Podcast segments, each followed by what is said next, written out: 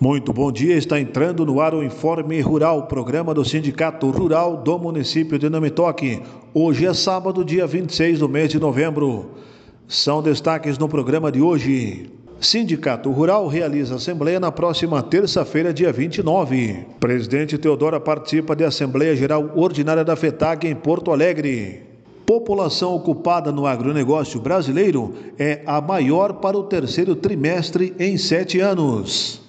Preço de referência projetado para o leite cai para 2,22 no Rio Grande do Sul.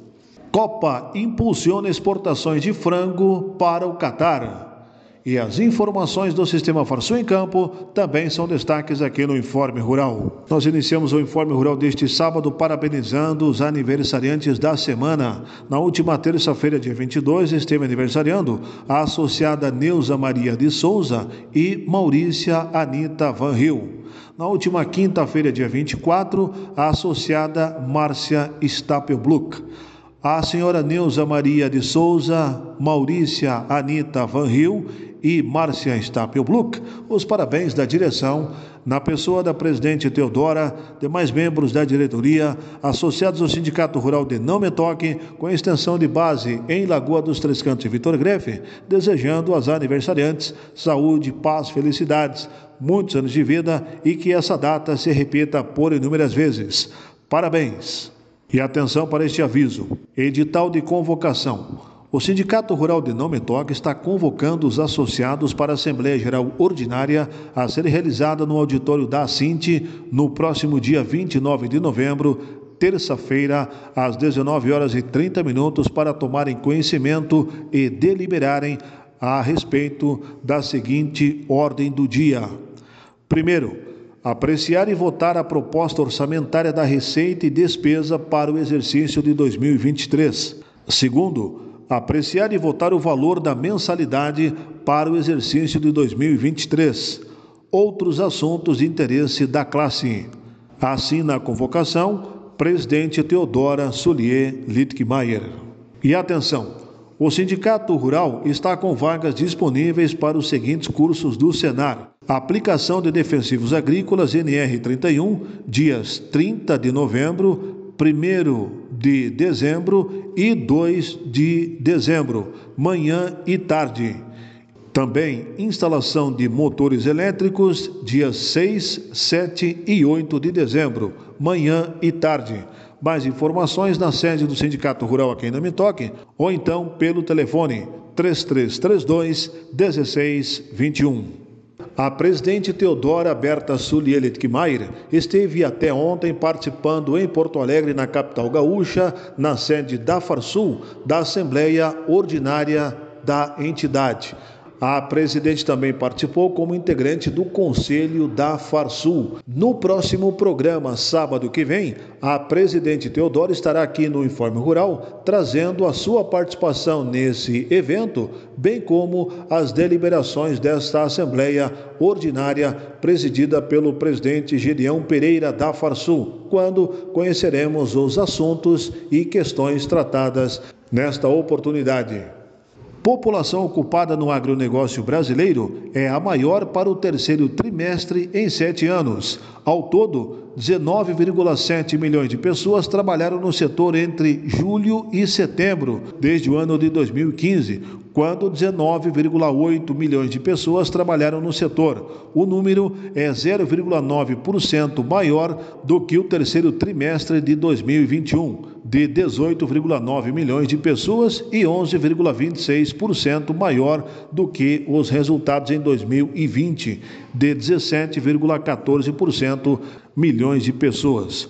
Os dados são do Centro de Estudos Avançados em Economia Aplicada, CPEA e Exalc São Paulo. O crescimento é resultado de uma recuperação de ocupações perdidas na pandemia e bom desempenho dos setores de agroindústria e também de agroserviços, de acordo com o centro. O número de pessoas ocupadas supera, inclusive, o observado antes da crise sanitária, de 18,49 milhões de pessoas, terceiro trimestre de 2019, com crescimento de 3,3% em relação ao período, considerando-se também Os agroserviços estavam ocupados com 6,34 milhões de pessoas no terceiro semestre, número que representa recorde na série histórica do CPEA. Secretaria Estadual da Agricultura reforça preocupação com casos de influenza aviária. A Secretaria da Agricultura, Pecuária e Desenvolvimento Rural, CEAPER, expressou mais uma vez a preocupação com os casos de influenza aviária altamente patogênica IAAP vírus H5N, detectados no Peru, Colômbia e México. Após ter feito por meio de nota na última terça-feira recomendações de cuidados aos avicultores, a fiscal estadual agropecuária do CEAPER, Ananda Paula Konvalski, reforça que o país está atento. O Brasil é líder mundial na exportações de carne de frango, então a avicultura no Brasil é extremamente importante e a gente tem muito medo que esse vírus chegue, afirmou ela, lembrando que o hemisfério norte passou por um aumento de casos sem precedentes no último ano, o que resultou no abate de milhares de aves, sendo o mais recente deles eliminação de 29 mil aves na Holanda, divulgado na última semana. Ananda explica que a secretaria mantém vigilância permanente e que o atual número de pessoas envolvidas no trabalho de fiscalização, de 280 fiscais e 250 técnicos, é suficiente para atuar caso haja uma emergência. Preço de referência projetado para o leite cai para 2,22% no Rio Grande do Sul. Após uma trajetória de alta no primeiro semestre, o valor do leite pago aos produtores segue em tendência de estabilização no final desse ano. O preço de referência projetado para o litro no Rio Grande do Sul nesse mês de novembro é de 2,2217, uma queda de 2,77%, frente ao mesmo valor consolidado no mês de outubro, informou na última terça-feira, dia 22, o Conselho Paritário produtores e indústria de leite com seleite. Os dados apontam para variação mais amena em relação aos meses anteriores, de acordo com o colegiado. Em julho, o preço de referência do leite chegou a 3,3049 em agosto, setembro e outubro. O valor projetado recuou para 2,59 e 2,27, respectivamente, no mês passado, ficando em 2,28. Segundo o coordenador do Conselheite, Eugênio Zanetti, o ano de 2022 tem mostrado um comportamento diferente do verificado ao longo da série histórica do levantamento, realizado há 15 anos pela Universidade de Passo Fundo, UPF. Tivemos um momento atípico de elevação dos valores no primeiro semestre e de queda neste segundo, em função do cenário econômico. Essa movimentação dificultou muito a situação dos produtores e indústria, disse Zanetti em nota, um dos fatores que agravam o cenário e podem sinalizar um início de 2023 preocupante para a cadeia leiteira na avaliação de pecuaristas e indústria é o aumento das importações de lácteos, especialmente o leite em pó, proveniente da quase totalidade da Argentina e também do Uruguai. De janeiro a outubro desse ano, o Brasil importou dos vizinhos 75 milhões de toneladas do item, 21% mais que o mesmo período de 2021, de acordo com dados do Sindicato da Indústria de Laticínios do Estado, Sindilat RS. O ritmo de compras, no entanto, aumentou expressivamente desde agosto na comparação com os volumes mensais de 2021, segundo o secretário executivo do Sindilate do Rio Grande do Sul e vice-coordenador do Conselheite, Darlan Palharini. Copa está impulsionando exportações de frango para o Catar.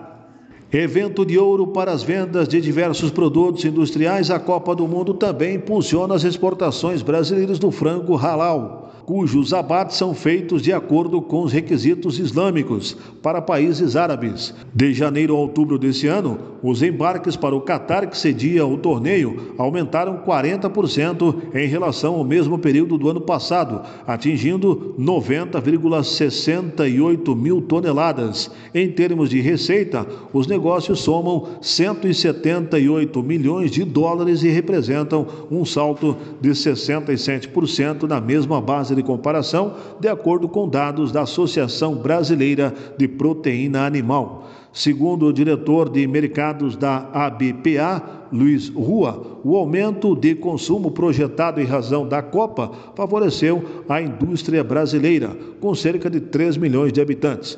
O Catar esperava receber mais de um milhão de turistas na primeira fase dos Jogos. Se a gente colocar mais a fase final, estamos falando em um adicional de um milhão e meio de pessoas, metade da população do país, destaca a Rua. Apenas o Campeonato Mundial, porém, não explica o bom desempenho dos embarques. Entre outros destinos, o Brasil enviou mais frango arral também para os Emirados Árabes e Singapura, que importam 377,3 mil toneladas e 129,1 mil toneladas nos primeiros 10 meses do ano, respectivamente, aumento de 23 e 50 4%, frente aos totais de janeiro a outubro de 2021. Maior exportador de frango arral do mundo, o Brasil opera nesse segmento há 50 anos. Inclusive, os primeiros embarques de carne de frango do Brasil para o exterior foram para os países do Oriente Médio, que professam a fé islâmica e consomem esse produto. Lembra a rua. Para atuar nesse mercado, as indústrias precisam atestar que seu produto é adequado para o consumo das populações muçulmanas e passam por auditorias regulamentares, feitas por empresas certificadas habilitadas pelos países importadores. Consultoria projeta crescimento de 20% na exportação de soja. A projeção para exportações de soja brasileira no ano que vem é de 93 milhões de toneladas, o que sinaliza um aumento de 20% em relação a 2022, esse ano, portanto, que teve 77,2 milhões de toneladas, como divulgado na última segunda-feira pela consultoria Safras e Mercados. A previsão anterior era de 91,5 milhões de toneladas, de acordo com o analista de soja da consultoria Luiz Fernando Gutierrez Roque. Isso se dá porque há boas perspectivas de safra. Esperamos uma safra cheia, mesmo com atenção ao Laninha, e por isso podemos retomar o mercado exportador de 2022, afirma Roque. Ainda ele avalia que o Brasil vai fechar o ano com uma exportação menor que poderia, pela quebra de safra nos estados do Sul. Porém, fora da região sul, Roque lembra que os produtores tiveram uma boa safra, assim estão capitalizados e com estoque sem necessidade de venda antecipada. O analista explica que isso causou um atraso nas negociações para a nova safra, mas alerta que os preços da safra disponível estão chegando ao seu limite e a chegada da produção nos Estados Unidos é esperada para o final do ano. Assim, o analista avalia que as negociações devem avançar com o progresso da colheita, uma vez que os produtores com estoque vão se ver obrigados a vender. A entrada da safra do país norte-americano pode causar uma queda na demanda externa, que deve começar a subir novamente em março. Quanto aos preços, a consultoria da Tarquem Dalila Bié lembra que estavam em queda na semana passada, com recuperação na última sexta-feira. Segundo ela, como há previsão de chuvas para todo o Brasil para os próximos 10 dias, o mercado futuro pode apresentar baixas, principalmente se as previsões se confirmarem. Dalila também lembra que em outubro houve uma queda de 15% em exportações da China em relação ao mesmo período do ano passado. Até agora, esse ano a China importou 2,8 milhões de toneladas da commodity, ante 3,3 milhões do ano passado, o que também pode influenciar para preços em baixa. Estas foram as principais informações da semana. Vamos agora com as informações do Sistema Farsul em Campo. Está no ar o programa Sistema Farsul em Campo. Sistema Farsul e produtores. Sindicalismo forte. Essa edição começa com os seguintes destaques. CNA reafirma compromisso do agro com segurança alimentar e sustentabilidade na COP27. Primeira edição dos Jogos Rurais reúne 850 jovens em Sobradinho. Notícias. A CNA avaliou que o agro brasileiro conseguiu dar seu recado ao mundo em relação ao compromisso do produtor rural com a sustentabilidade ambiental e a segurança alimentar na Conferência das Partes das Nações Unidas sobre Mudanças Climáticas que terminou na última semana no Egito. O Brasil mostrou suas ações para cumprir metas do Acordo de Paris e contribuir com fornecimento de alimentos para um bilhão de pessoas no mundo de maneira sustentável. A permanência da entidade durante o evento foi de grande importância, dando suporte aos negociadores brasileiros com informações específicas sobre o agro nacional. A CNA destacou cinco temas relevantes no posicionamento para a COP27 entregue ao governo. Nova meta qualificada de financiamento climático, mecanismos focados em adaptação, adoção do Plano de Ação para Agricultura, resultado das negociações de Coronívia operacionalização dos mecanismos de mercado de carbono e recomendações de ordem geral aos negociadores brasileiros. O presidente do Sistema Farsul e vice-presidente de Assuntos Internacionais da CNA, Gedeão Pereira, integrou a comitiva da CNA na COP27. A primeira edição dos Jogos Rurais movimentou a região dos Vales na última semana em Sobradinho. A competição, promovida pelo Senar RS, reuniu 850 estudantes entre 11 e 16 anos de 21 escolas dos municípios de Sobradinho, Segredo, Passa Sete e Ibarama. A opinião dos participantes foi unânime. Além de um sucesso, o evento contribuiu para a integração da comunidade local por meio do esporte e do espírito coletivo. O superintendente do Senar RS, Eduardo Condorelli, confirmou o planejamento da segunda edição dos Jogos Rurais em 2023, ampliando para todo o estado nos próximos anos. O Sistema Farsul irá divulgar o balanço de 2022 e perspectivas 2023 em coletiva para a imprensa no dia 8 de dezembro. Farsul, Senar e Casa Rural apresentarão as principais atividades desenvolvidas durante o ano. Os veículos de comunicação interessados em participar do evento devem fazer seu cadastro no site farsul.org.br ou enviar e-mail para imprensa@farsul.org.br. Já o balanço do sistema CNA Senar será realizado no dia 7 de dezembro e as inscrições podem ser feitas no site da entidade cnabrasil.org.br.